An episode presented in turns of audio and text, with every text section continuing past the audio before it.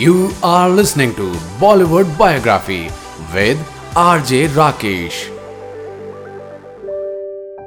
आज बात एक ऐसे अभिनेता की जो ना किसी फिल्मी घराने में जन्मा, ना किसी बड़े खानदान का चिराग। ना राजेश खन्ना जैसा स्टारडम ना अमिताभ जैसा नामचीन। वो है तो सिर्फ़ उत्तर प्रदेश के छोटे से गाँव में जन्मा, नवाजुद्दीन। कहते हैं कि किसी चीज़ को अगर आप शिद्दत से चाहो तो सारी कायनात उसे आपसे मिलाने में जुट जाती है। और अगर इरादे नवाजुद्दीन जैसे हो तो पत्थर को भी पिघला दे। तो अब चलते हैं नवाजुद्दीन के जीवन के सफ़र पर और जानते हैं उनकी कुछ सुनी, कुछ अनसुनी कहानियाँ। 19 मई 1974 ये वो दिन था जब उत्तर प्रदेश के मुजफ्फरनगर के बुढ़ाना गाँव में गैंग्स ऑफ़ वसेपुर के फैजल यानी एक्टिंग के पावर हाउस नवाजुद्दीन सिद्दीकी का जन्म हुआ। उनके पिता पेशे से किसान थे। नौ भाई बहनों के बड़े परिवार में उनका पालन पोषण हुआ। उत्तर प्रदेश के छोटे से गाँव से निकलकर मुंबई तक का सफ़र आसान नहीं था। नवाजुद्दीन बारहवीं तक अपने गाँव में ही पढ़े। उसके बाद आगे की एजुकेशन के लिए हरिद्वार जाकर गुरुकुल कांडी विश्वविद्यालय से ग्रेजुएशन की। उसके बाद वहाँ से वडोदरा पहुंचकर एक साल केमिस्ट की नौकरी की।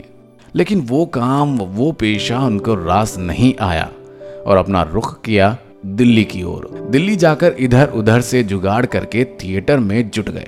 लेकिन इस पेट को भरने के लिए, रोटी और रहने के लिए छत चाहिए होती है। तो मंजूर किया वॉचमैन की नौकरी करेंगे। रातों को जागे, लोगों को सलाम किया और जैसे तैसे दिल्ली जैसे शहर में गुजारा किया।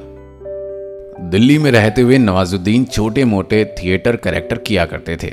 लेकिन जब उन्हें यह लगा कि अब फुल टाइम एक्टिंग करनी चाहिए तो दाखिला लिया एनएसडी यानी नेशनल स्कूल ऑफ़ ड्रामा में।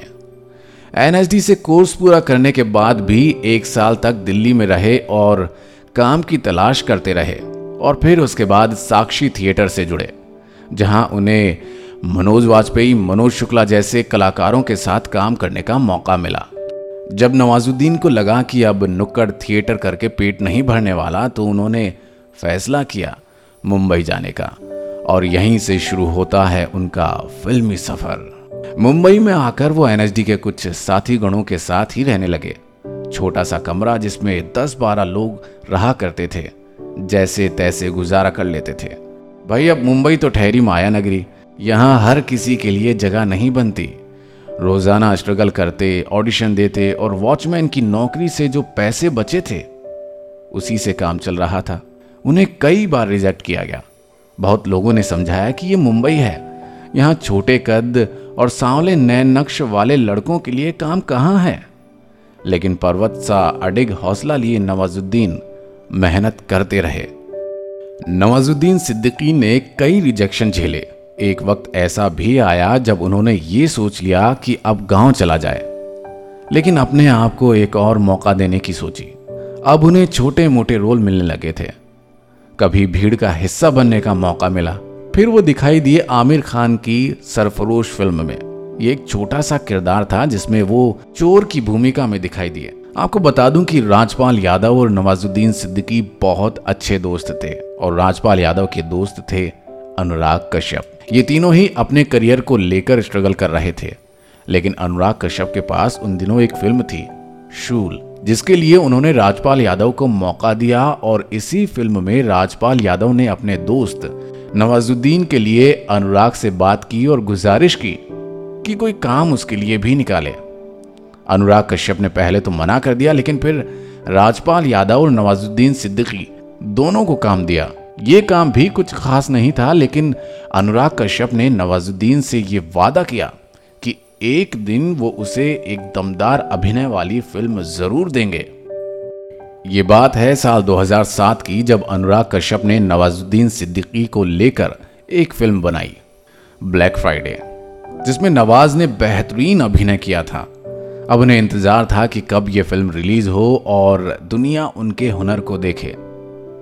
लेकिन बुरी किस्मत ने अभी भी पीछा नहीं छोड़ा था।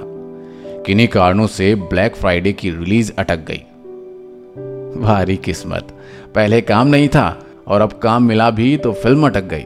लेकिन कहते हैं ना, किस्मत ज़्यादा दिन रूठी नहीं रह सकती। अनुराग कश्यप ने फ़िल्म बनाई गैंग्स ऑफ़ वासेपुर और उसमें नवाजुद्दीन सिद्दीकी ने दमदार अभिनय किया। बस यही वो फ़िल्म थी जिसे देखकर हर कोई उनकी अदाकारी का दीवाना हो गया। फैजल अब सुपरस्टार बन गया था। इस कलाकार ने यह साबित कर दिया था कि पंखों से कुछ नहीं होता जनाब।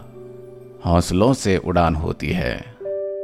तो ये थी आज नवाजुद्दीन सिद्दीकी की कुछ सुनी, कुछ अनसुनी कहानियाँ मेरे यानी राकेश के साथ में।